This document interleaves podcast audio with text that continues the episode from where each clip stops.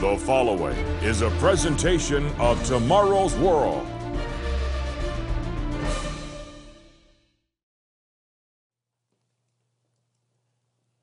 Children and grandchildren are truly blessings from God. And if you doubt that, just ask anyone who never experienced that first moment following birth, when tiny fingers and toes are carefully counted. I guess you could ask me because I'm in that category. My wife and I have been married for more than 46 years.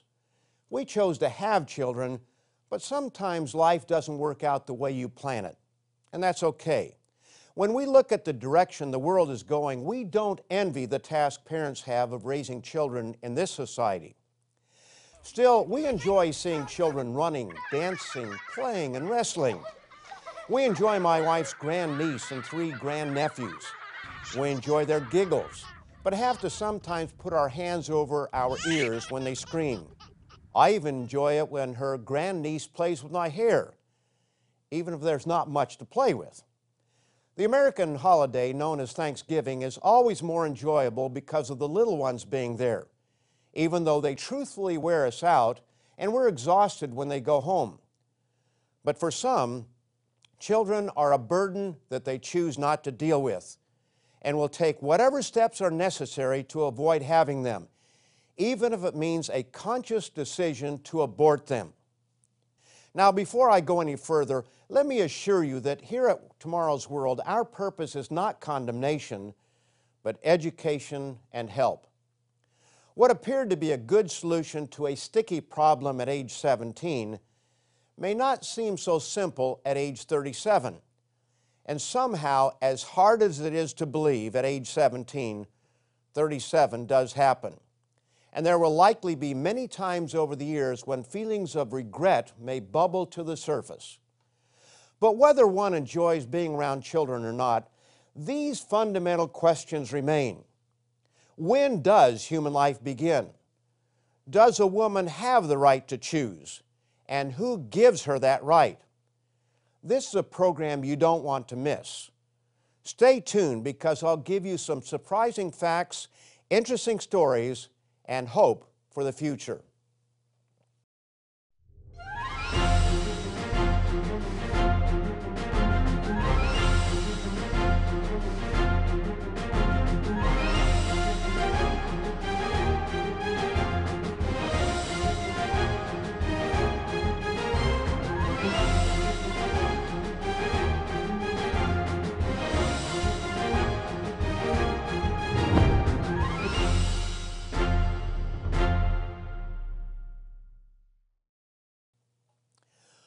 Welcome to Tomorrow's World, where we are not afraid to tell you the truth. In all sincerity, today's topic deeply saddens me because while it is a political issue for many, it's a painful one for others. So let me repeat this Tomorrow's World program is not given for the purpose of condemning anyone. However, this does not mean that there is no right or wrong in the matter. There is and someday we will all have to answer for the decisions we make. Few subjects elicit more emotion than abortion, and the subject remains as contentious today as it was 40 years ago. The United Kingdom made aborting fetuses under the age of 24 weeks legal with the Abortion Act of 1967. The United States legalized abortion with the Roe v. Wade decision in 1973 and it became legal in Canada in 1988 when a law that was nearly 100 years old prohibiting abortion was struck down by its Supreme Court. Similar decisions have been made in many countries around the world. In some places, boys are prized while girls are aborted. Yet abortion remains highly disputed in many countries in spite of laws making it legal to end the life of an unborn child. Western media often portray anti abortion people as religious fanatics or angry protesters screaming in people's faces. That's only marginally true. Also, based on media reports, one would think that the overwhelming majority believe it is morally okay to end the life of an unborn child. But is that in fact true? Here's a quote that will no doubt surprise many. But before I read it, I want you to know where it comes from because it's not from where you might expect. Kirsten Powers is a journalist and television commentator and a self proclaimed liberal who embraces most liberal causes. But in her book, The Silencing How the Left is Killing Free Speech, she points out it's worth noting that while university administrators and student government groups appear to embrace the pro abortion rights agenda, the same shouldn't be assumed for all college students. A 2011 Thomson Reuters poll for NPR found that among Americans under 35, 65.5% believed having an abortion is wrong, the highest percentage of any age group. It was 57% for those between 35 and 64, and 60.9% for those older than 64. According to this well respected polling agency commissioned by the liberal American National Public Radio, nearly two thirds of millennials think that having an abortion is wrong.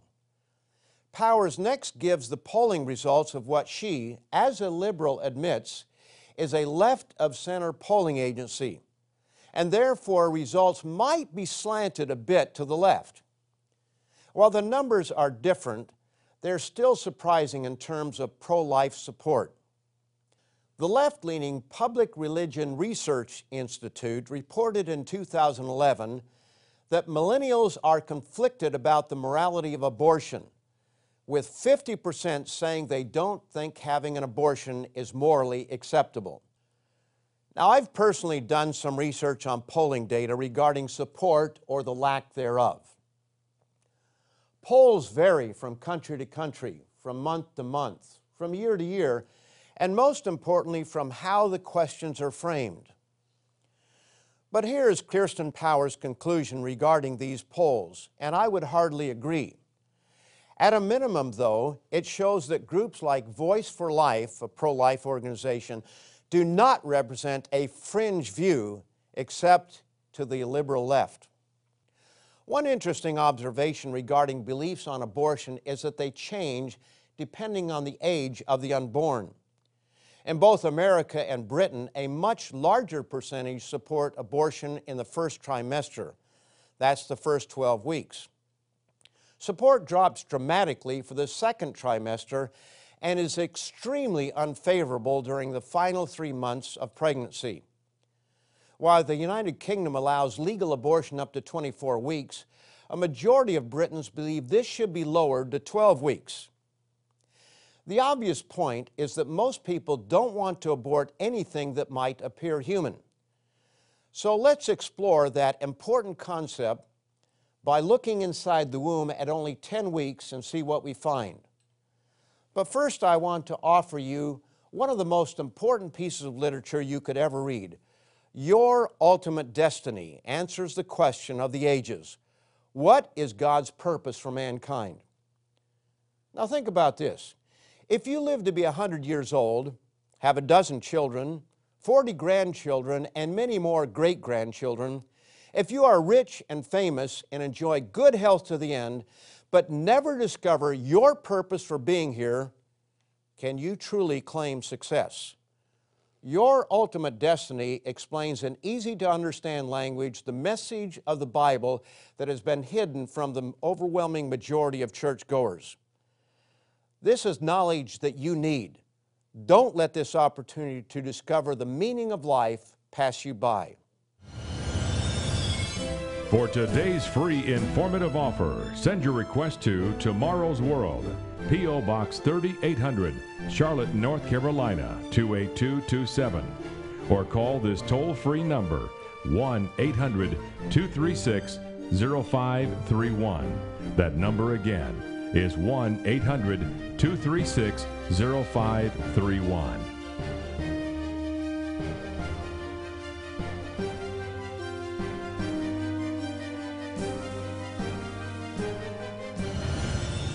With this offer, you will also receive your free subscription to Tomorrow's World magazine, full of timely articles and unique insights on today's important issues. Tomorrow's World magazine keeps you up to date with world trends, Bible prophecy, and the very meaning of life itself. Tomorrow's World. Call now. Okay, it's time to look inside the womb and see what's there. The Baby Center, a popular United Kingdom website, can take you through the whole process week by week and describes your baby at each stage. Here's what it says at only 10 weeks. Your baby is now officially a fetus. She's poised for growth and will more than double in size in the next three weeks. Your baby is now swallowing and kicking, and all her major organs are fully developed. More minute details are appearing too, such as fingernails and a little fuzz of hair on her head. Your baby's sex organs are beginning to show. At your dating scan, which should happen soon, you may be able to tell whether you're going to have a boy or a girl. Now, isn't it interesting that when you want to have it, it's called a baby? But when someone doesn't want it, it's described as unviable tissue mass, the product of conception, or even a blood clot. Jessica Baldwin, a journalist at Al Jazeera English, describes research taking place at University College in London.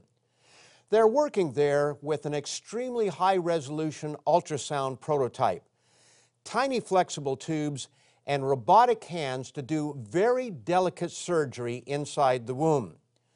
Doctors can detect birth defects as early as 12 weeks, and up until now they could offer little help. But they're working to change that. Dr. Anna David describes what they hope to achieve.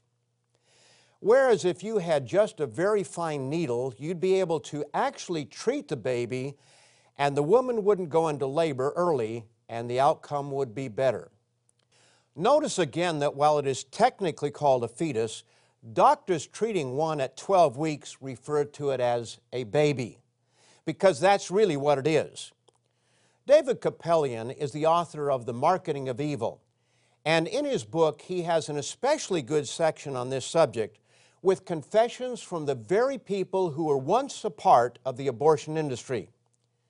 He quotes men and women who freely admit that for some it was all about money and how they were trained to sell an abortion to any woman who came to them. Carol Everett, who at one time ran five abortion clinics, describes some of the inner workings. She explains that when patients came looking for information, they were not told about the development of the baby or about the pain that the baby would be experiencing or about the physical or emotional effects the abortion would have on them. She points out that there were two questions the girls always asked Will it hurt? And is it a baby? The answer to the second question is revealing. No would come the answer. It's a product of conception, or it's a blood clot, or it's a piece of tissue. They don't even call it a fetus because that almost humanizes it too much. But it's never a baby. But to paint every doctor, every secretary, and every counselor in an abortion clinic as just in it for the money is too simplistic. Many have a misplaced sense that they are doing it to help women. They aren't, but in this postmodern world, with the influence of the media and academia, that's how they think. And for them, anyone who is pro life is a simpleton and a bit out of touch. Former abortionist Dr. Anthony Levatino explained it this way Everybody in the abortion industry knows that everybody involved in the pro life industry is a kook. I mean, I know this because CNN tells me so, and they would never lie to me. Of course, the statement is made satirically, as he has found that what he always believed about pro lifers was false. But how did we get to where we are? How did the abortion movement get started? The answer may surprise you. Dr. Bernard Nathanson and Lawrence Lader were the co founders of NARAL, one of the early pro abortion groups that sold abortion on demand to the American public. Isn't it interesting that the two founders of NARAL were not women, but men? It was these two men who crafted the slogans freedom of choice and women must have control over their own bodies. With help from feminist Betty Friedan, they worked out the strategy to sell their cause to the media, who would then sell it to the American people. But how? Nathanson tells us knowing that if a true poll were taken, we would be soundly defeated, we simply fabricated the results of fictional polls. We announced to the media that we had taken polls and that 60% of Americans were in favor of permissive abortion. We aroused enough sympathy to sell our program of permissive abortion by fabricating the number of illegal abortions done annually in the U.S. The actual figure was approaching 100,000, but the figure we gave the media repeatedly was 1 million. The number of women dying from illegal abortions was around 200 to 250 annually. The figure we constantly fed to the media was 10,000. Nathanson, who Kupelian calls the closest thing to being the man who started it all for the pro choice movement, switched sides. But only after his clinic had performed some 75,000 abortions, 5,000 of which he did with his own hands, and another 10,000 that he personally supervised. As he declared, those are pretty good credentials to speak on the subject of abortion. Nathanson's awakening occurred after resigning from his clinic and going to work as chief of obstetrical services at St. Luke's Hospital in New York City, a teaching center for Columbia University. It was there that he was introduced to an array of new technologies that allowed him to look into the womb in greater detail than he'd ever seen before. After time, here's what happened. As a result of all this technology, looking at this baby, examining it, investigating it, watching its metabolic functions, watching it urinate, swallow, move, and sleep, watching it dream, treating it, operating on it, I finally came to the conviction that this was my patient. This was a person. And as he points out, it had absolutely nothing to do with religion. It had to do with reality. He went on to put together a film that has caused no end of trouble for the pro abortion movement. The silent scream goes inside the womb and shows how a 12 week fetus reacts as he is ripped apart by an abortionist and removes the fantasy blinders, showing abortion for what it is the killing of a human life. Dr. Nathanson accuses the abortion industry, even naming the best known organizations, including the one he co founded, of a consistent conspiracy of silence, of keeping women in the dark with respect to the true nature of abortion. And I challenge all those purveyors of abortion to show this real time videotape or one similar to it to all women before they consent to abortion. Switching sides is not unusual when it comes to abortion. There's another significant twist to this story that you'll want to hear. But first, I want to remind you of today's offer Your Ultimate Destiny. Why is it that people care so little about the very meaning of life until it's at an end? And only then do they want to know what's it all about? You don't have to wait until it's too late. Order and read our free publication, Your Ultimate Destiny. For today's free informative offer, send your request to Tomorrow's World, P.O. Box 3800, Charlotte, North Carolina 28227. Or call this toll free number 1 800 236 0531. That number again is 1 800 236 0531.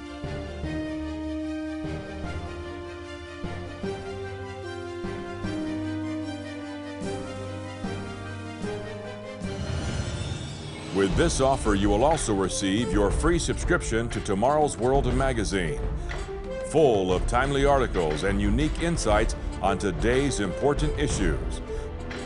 Tomorrow's World magazine keeps you up to date with world trends, Bible prophecy, and the very meaning of life itself. Tomorrow's World. Call now.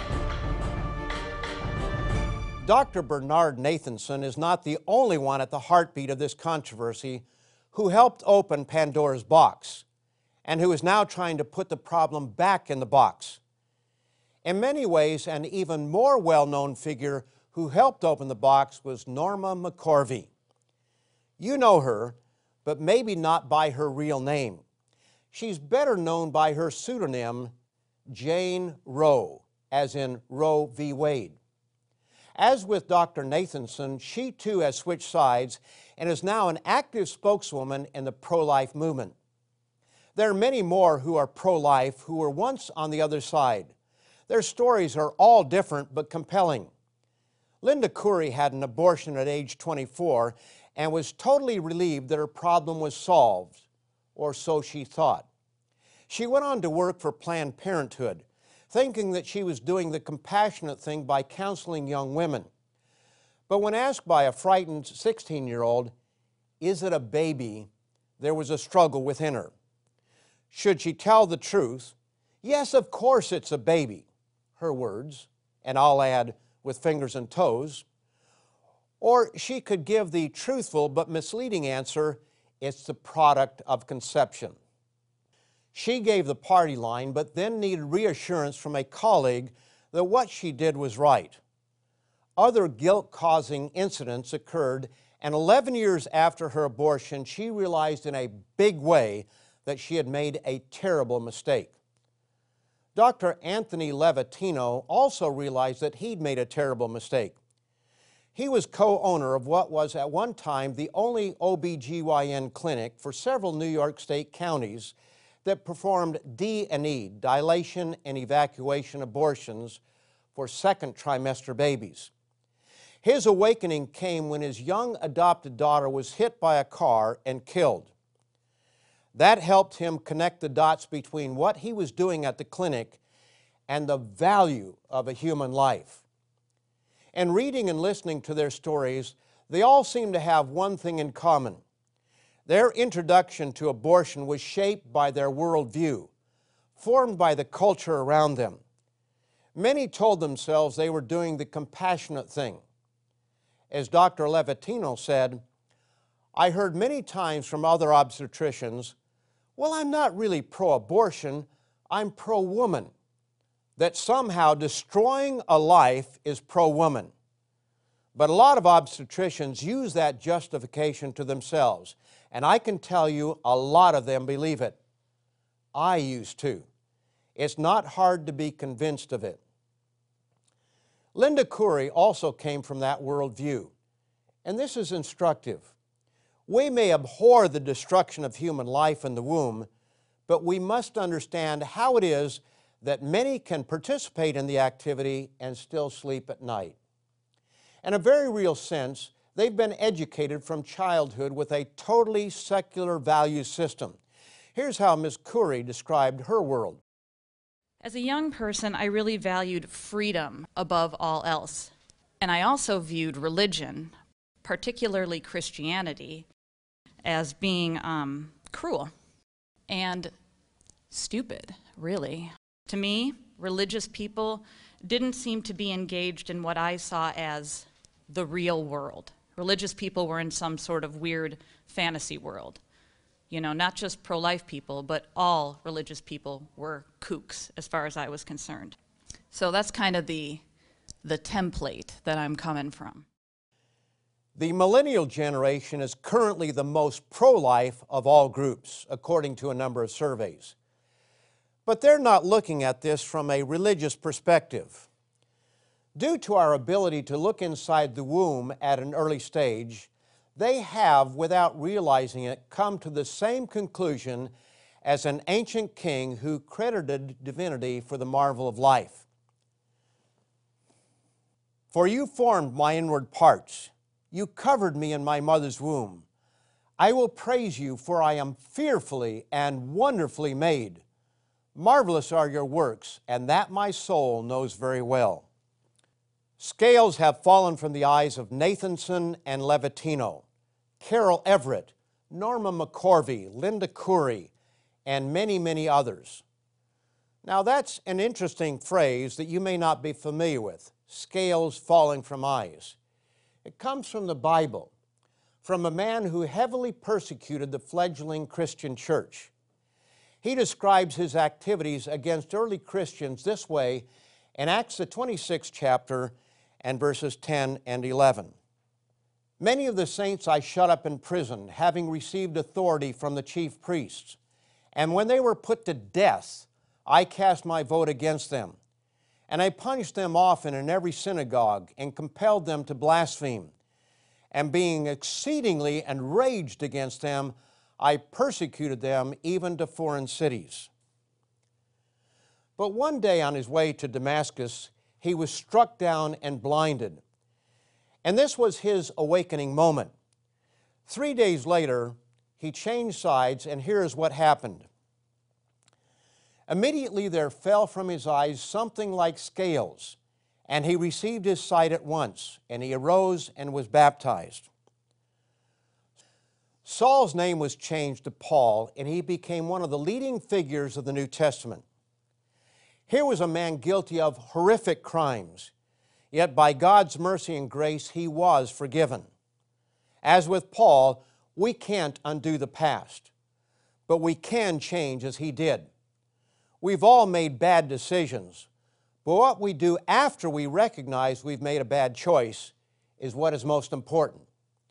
When Paul realized the direction of his life was in fact the wrong way, he changed, and as the biblical record shows, his past guilt was removed. And God will do the same for any wrong or bad choice in our past. And it should go without saying that there are alternatives to abortion. Besides keeping and raising a child that is a result of a bad decision made in the heat of passion, there are plenty of childless couples who would love to adopt a newborn with tiny fingers and toes. If you need some help in counseling, let us know, and we can have a representative contact you and help you to understand your great potential. And whether or not abortion has been a part of your past, you need a copy of our free booklet, Your Ultimate Destiny. It explains the very meaning and value of human life, and that includes your life. And if you want to review this program again, or any of our Tomorrow's World programs, you can watch them 24 7 at www.tomorrowsworld.org. Be sure to come back next time, same time, same station, when Richard Ames, Wallace Smith, and I will bring you more valuable information about why you are here and what lies ahead. To view the Tomorrow's World telecast or request today's free offer, visit us online at tomorrowsworld.org. Remember to find us on Facebook and be sure to follow us on Twitter.